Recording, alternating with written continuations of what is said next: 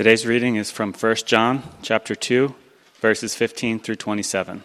Listen now to the word of the Lord. Do not love the world or the things in the world. If anyone loves the world, the love of the Father is not in him. For all that is in the world, the desires of the flesh and the desires of the eyes and pride of life, is not from the Father, but is from the world. And the world is passing away along with its desires, but whoever does the will of God abides forever. Children, it is the last hour, and as you have heard, that Antichrist is coming. So now many Antichrists have come. Therefore we know that it is the last hour. They went out from us, but they were not of us, for if they had been of us, they would have continued with us. But they went out, that it might become plain that they are not of us. But you have been anointed by the Holy One, and you all have knowledge. I write to you not because you do not know the truth, but because you know it, and because no lie is of the truth. Who is the liar but he who denies that Christ, Jesus is the Christ? This is the Antichrist, he who denies the Father and the Son. No one who denies the Son has the Father. Whoever confesses the Son has the Father also. Let what you heard from the beginning abide in you. If what you heard from the beginning abides in you, then you too will abide in the Son and in the Father. And this is the promise that He made to us eternal life. I write these things to you about those who are trying to deceive you. But the anointing that you have received from Him abides in you, and you have no need that anyone should teach you. But as His anointing teaches you about everything, and is true, and is no lie, just as it has taught you, abide in Him. The word of the Lord.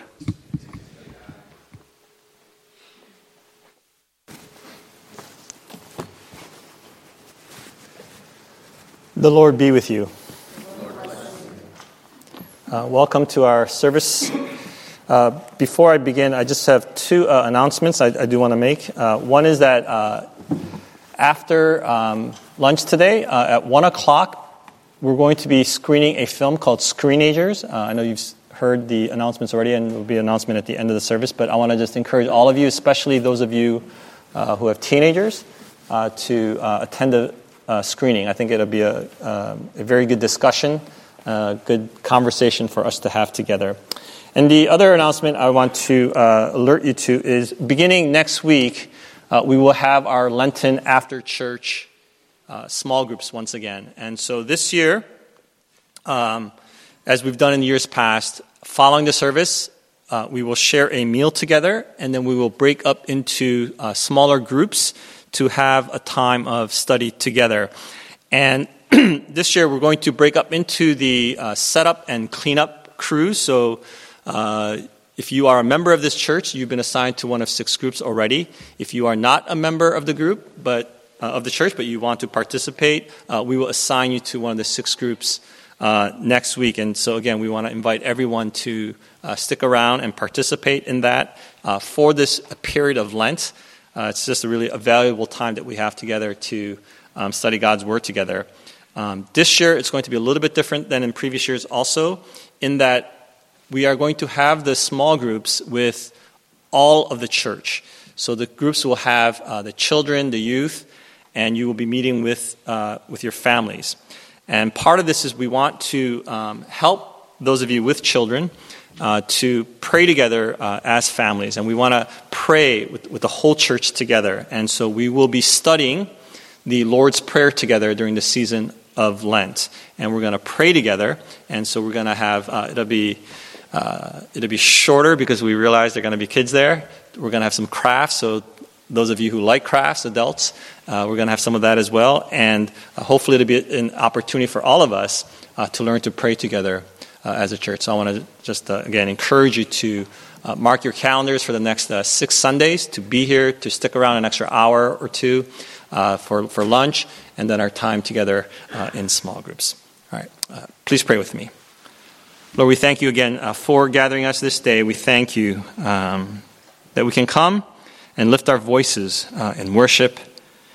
And now, would you uh, open our ears and our hearts that in the hearing of your word, uh, we might be strengthened, we might be challenged, we might hear your word, and so be obedient to that word. We ask in Jesus' name. Amen. So, this is now the uh, fourth sermon in a series of sermons that I'm preaching uh, through the letters of John. And so far, we've seen that John has reminded the church what they have known from the beginning that Jesus Christ is the eternal Word of God made flesh, whose life, death, and resurrection was witnessed by the church. And he writes and proclaims this truth, this experience, so that we may have fellowship with God and with one another, so that our mutual joy might be made complete, and so that we may not sin. Because God is light, we cannot walk in sin and darkness and have fellowship with Him. To do that would be to demonstrate that we are, in fact, not in the light, that we do not know God, that we do not have fellowship with God. Last week, I said that there are three tests, or perhaps three assurances, that we know God, that we are walking in the light, that we have fellowship with God. John wrote that we have come to know God first if we keep his commandments, and second, if we love our brothers and sisters. So if you are obedient to God's word and you love your brothers and sisters, those are indicators, those are signs that you know God. In a way, you know, there are two same tests because the great commandment, of course, is to love. And so if you love, then you are actually fulfilling the commandment to obey God's commandments. That brings us to our reading today and the third test of whether or not we truly love God and whether or not we truly know God. And the third test is this the third test, whether or not you know God, is who you say Jesus is. John says that the one who denies that Jesus is the Christ is a liar, and the truth is not in him. The one who denies that Jesus is the Christ does not have the Father or the Son, does not know the Father. The one who denies that Jesus is the Christ does not abide in the Father and is a liar. And the lie has no part of the truth. The lie, the darkness, has no part in the light. Now, what I want you to keep in mind is that this is not an argument directed against non Christians. This is about some members of the church who deny that Jesus is the Christ and separated from the fellowship of the church. It may be that this group of people were obedient to God's commandments. Maybe they, they kept the Ten Commandments. It may even be that they loved one another. Those are fine. But because they deny that Jesus is the Christ, John says, they cannot be a part of the fellowship with God and with us. They cannot know God if they deny that Jesus is the Christ. Earlier in the letter, John had described these people in contrast to those who know God as those who walk in darkness, as those who are not practicing the truth, those who are not cleansed by the blood of Christ, those who are deceived into thinking that they have no sin, that they are unrepentant, boasting of their sinlessness, disobedient to the commands of God, falsely claiming to know God, hateful, blinded, unforgiven, and succumbing to the love of the world. Those are pretty harsh things to say. But now he uses an even stronger word. He says that those who deny that Jesus is the Christ, they are not only liars, he calls them antichrist. He calls them antichrists. I know that in many churches and in the popular imagination, the Antichrist is some cosmic supernatural figure, perhaps Satan, perhaps the one bearing the mark 666, the beast, some final demonic enemy of God who will be defeated in a final apocalyptic battle. As such, the title of Antichrist has been assigned to various people throughout history. In the period of the Reformation, this was the favorite label that Martin Luther used to give to the Pope. He said, The Pope is the Antichrist. And then the Catholic Church responded, labeling Luther the Antichrist and all the other reformers as well. In more recent years, Hitler, Stalin, Gorbachev, Obama, Trump, they've all received this label at some point in their lives. But this sort of powerful political figure is not what John has in mind when he uses this word. In fact, it may surprise you that the word Antichrist only appears in the two letters of John. A few times in this letter and once in 2nd John. That's it. None of the other New Testament writers use this word. The other writers mention something similar, such as false prophets, false messiahs, the man of lawlessness, the abomination of desolation, and over time, people have just sort of conflated all of these different words as one, as the Antichrist. But that is not what John is doing here. That is not clear that, that they should all be the same thing. For John, the Antichrist, or notice here, the Antichrists in plural, are simply those who deny that Jesus is the Christ. This is not some one supernatural being who will come in the future to oppose God on some cosmic scale. Rather, these are many, and they're already present.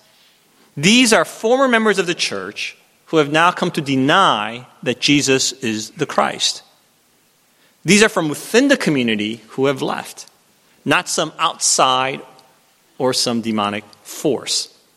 Today, we would probably just call these folks, um, they used to be Christians or they used to come to our church, something like that. But John is very harsh here, and he says they're, they're antichrist because they deny that Jesus is the Christ. They deny that Jesus is the Christ. And he goes on to say that their presence, the fact that there are people like this, proves that this is the last hour. Just like the word Antichrist, I know there's a lot of confusion again, uh, also about what the last hour means. And again, people think of the last hour as the, um, the judgment day or the apocalypse, Armageddon, um, and so on. And every year, of course, someone writes another book predicting when that's going to be, that the end of the world is near, and that we are living now in the last few moments of history. Uh, you've probably heard, for example, about the doomsday clock. It's a symbol that was created by members of the Bulletin of the Atomic Scientists to represent symbolically how close we are as humanity to global catastrophe and extinction. When they first created the clock back in 1947, they set the clock at seven minutes before midnight. That's how close they thought we were to extinction. Midnight representing the end of humanity. Over the last 70 plus years, they have changed the clock about two dozen times, moving it back and forth depending on what was going on in the world to indicate how close we were getting to total catastrophe. Events, positive and negative, perceived threats as posed by nuclear weapons, bioterrorism, artificial intelligence, and climate change. The last time they moved the clock was January of this year just a few, just a month ago. It now stands at one minute and 40 seconds before midnight, the closest that the clock has ever been. The closest to midnight it has ever been. You have probably thought at some point in your life, maybe this week, as you look at the world, as you witness the kind of tearing of the social, political, natural, economic fabric of the globe that we are living indeed in the last days.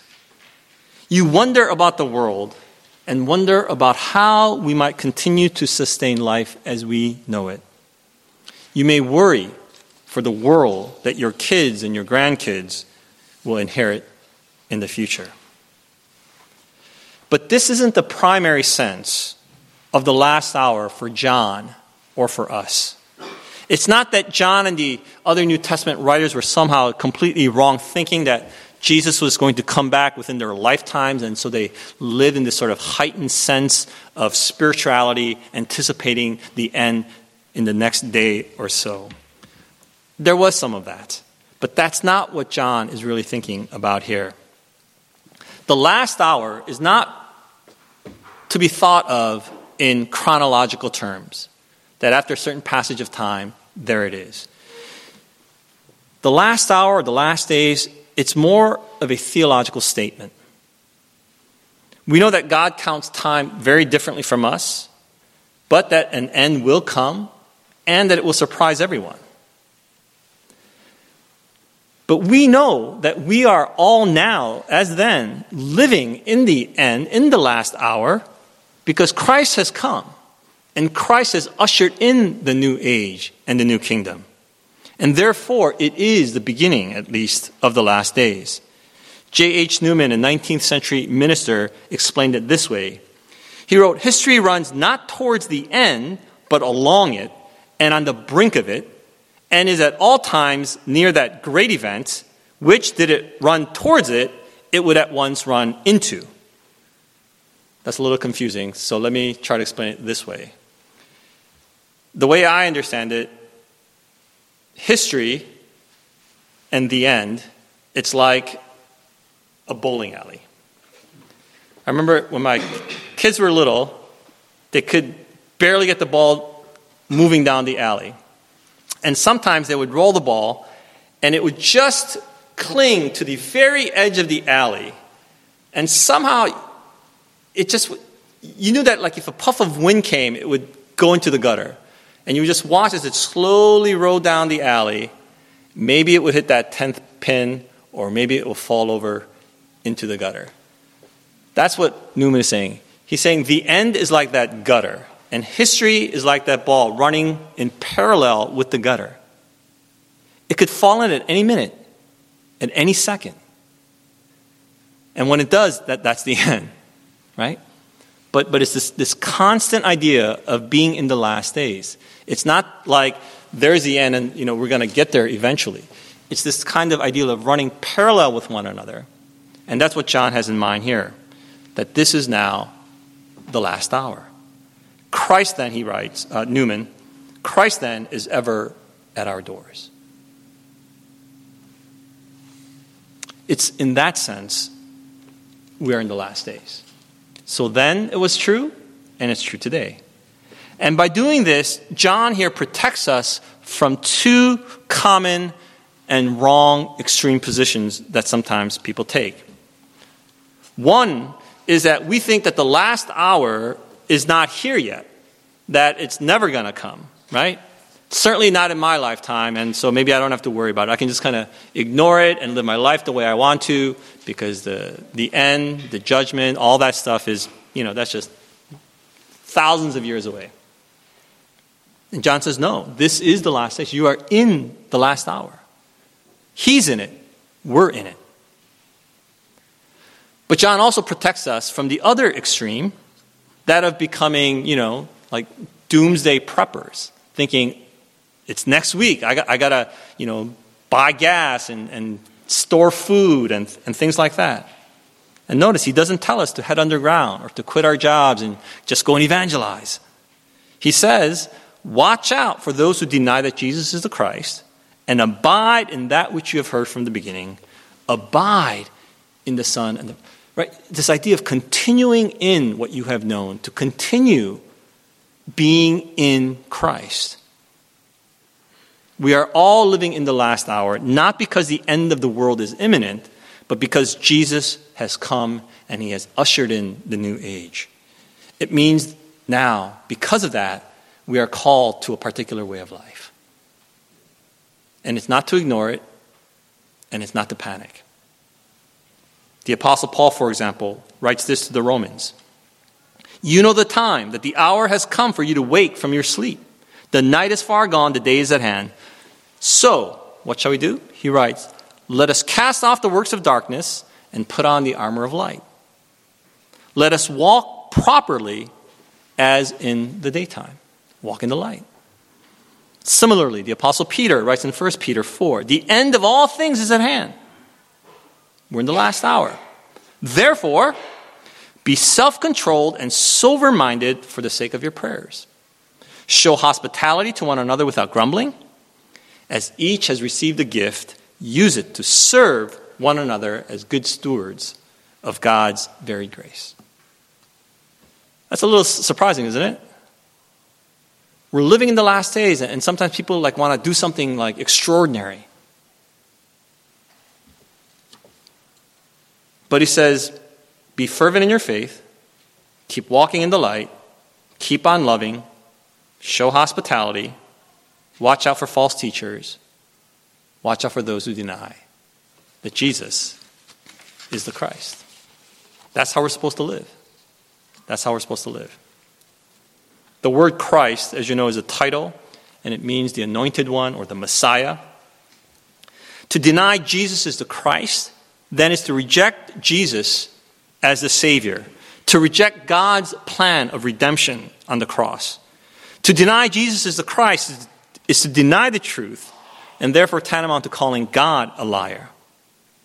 To deny Jesus is the Christ is to deny the Father because there is no separability between the Father and the Son. We cannot have fellowship with the Father without the Son. If we peek a little bit ahead in the letter, we get a little bit more information about these deniers.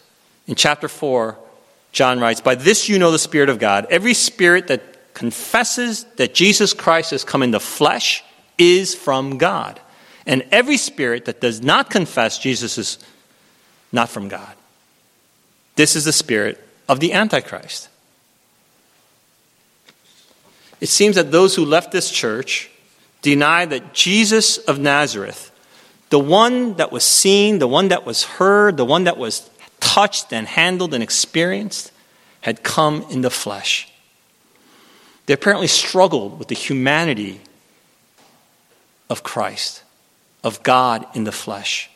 That he who was and is from the beginning, the eternal Word, the one who was with God and is God, had somehow become flesh. That God from true God, light from light, had somehow become and come in the flesh. Real flesh, not semi flesh, not seemingly flesh, but real flesh like you and me. They denied that this human being, this being that they walked with, could somehow be the Christ. Not just the Savior, but the Christ, the unique Son of God and God Himself in infleshed. I know that there are churches for whom the nature of Christ does not matter very much. There are churches for whom the love commandment overwhelms everything else, and so Jesus becomes nothing more than a moral teacher or an example to us of how to love one another. There are churches for whom, in the name of tolerance, the unique claims of Jesus Christ as the one truth, the one way, and through whom no one comes to the Father is set aside and all but dismissed. I know that there are churches for whom maintaining peace among the plurality of religions places Jesus as one among many equally viable guides to the divine, ignoring the gospel that there is salvation in no one else but in Jesus. For there is no name under heaven which is given to us by which we may be saved. When I was in college, um, I wasn't very consistent in my uh, church attendance, and I visited a number of different churches. One of them um, that I attended for a while was part of a denomination that was having a conference in California. And so, of course, I went. And I didn't know very much about the church that I was attending, and I knew nothing about the denomination that this church was a part of. And so uh, I went because I, I, liked the people, and my church was going to send me. when I got to the conference, uh, I got a little nervous. In the worship services and in the seminars for two days, for two whole days, um, people would occasionally mention God, but for two days, no one ever mentioned the name of Jesus. Now, I think it's, you can do that at some conferences, but this was a denominational church conference. And so I, I got a little bit anxious, and especially as the time wore on, uh, I got increasingly anxious. Uh, and finally, on the third day, someone gave a message a black preacher, and he mentioned Jesus. And so th- then I thought, okay, at least this is not a cult, and you know, this is this might be okay. I could not articulate it back then, but I realize now that as I look back, that it was a denomination that cared more about morality, about doing good, and many of them were just really nice people. But they were a church for whom the fact that Jesus is the Christ just didn't matter. It's not what identified them, it's not what they were all about. But I want to tell you, it matters that Jesus is the Christ. Everything depends on this. This is not, you know, some minor issue that we can have disagreements about. This is the center. Jesus is the Christ. We cannot have fellowship without this. We cannot love. The earlier commandments to love and to be obedient to God's commandments are meaningless without this third test. John is writing to the Christian church. He's talking about obedience to God's word. He's talking about loving one another in the context of the Christian church. Without this fellowship in Christ, without Christ being the center, it doesn't matter. It's not that we're trying to exclude other people. It's not that we cannot work toward some common good with other people. In fact, we, we should work with others and support any act of love. We should carry on civil conversations and be respectful of other belief systems, of course. But to have fellowship with the Father, to have Christian fellowship in any meaningful sense, as the scriptures teach, is not possible without the confession that Jesus is the Christ. There can be no fellowship without this.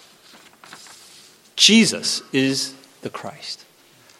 Our identity, our reality, and our only hope rests upon this truth. Because if you know that Jesus is the Christ, then you know that He is your Savior. You know that He is the Son of God who loved you and gave Himself up for you. You know that He has the power to save because He is God. And you know that in His resurrection, He proved Himself to be true. Knowing Jesus is the Christ gives you the confidence because you know now that the forgiveness of your sins does not depend upon you nor upon your work, but upon what He has done for you. What God has done in Jesus Christ for you.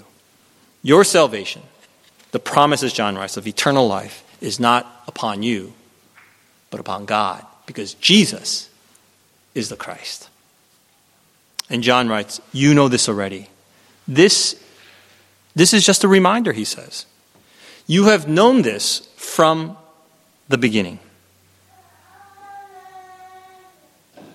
You have the anointing of the Holy Spirit, he says, who will lead you into all the truth, the truth that you have known from the beginning concerning the word of life. So John asks Are you walking in the light? Are you keeping God's commandments? Do you know that there is forgiveness possible through confession when you sin? Do you love your brothers and sisters? And do you know that Jesus is the Christ? Again, these are not words to threaten you or to frighten you, to make you insecure.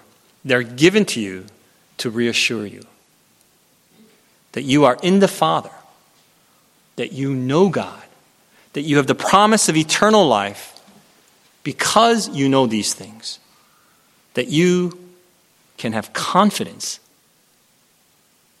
that you can know that you have eternal life.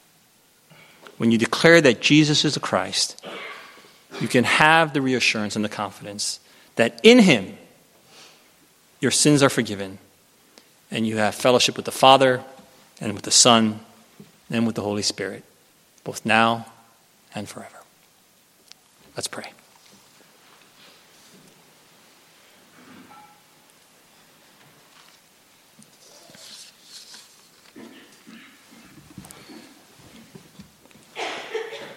Lord, we are reminded today of the central truth of our fellowship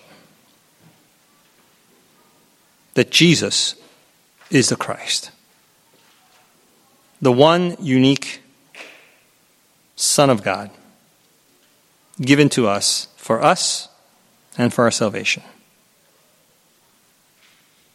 Lord, help us to know this truth, to declare this truth, and in so doing, be reassured that we are in you, that we abide in you, that we know you,